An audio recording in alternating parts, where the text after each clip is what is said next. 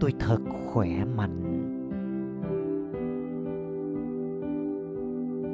Khi suy nghĩ trong tâm trí tôi và cảm nhận trong trái tim tôi không còn bị ảnh hưởng bởi những con virus giận dữ, cao ngạo, tham lam và sợ hãi.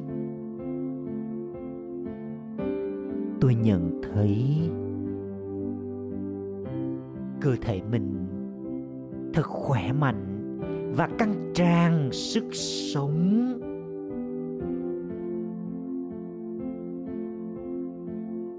Tâm trí tôi trở nên điềm tĩnh và thảnh thơi.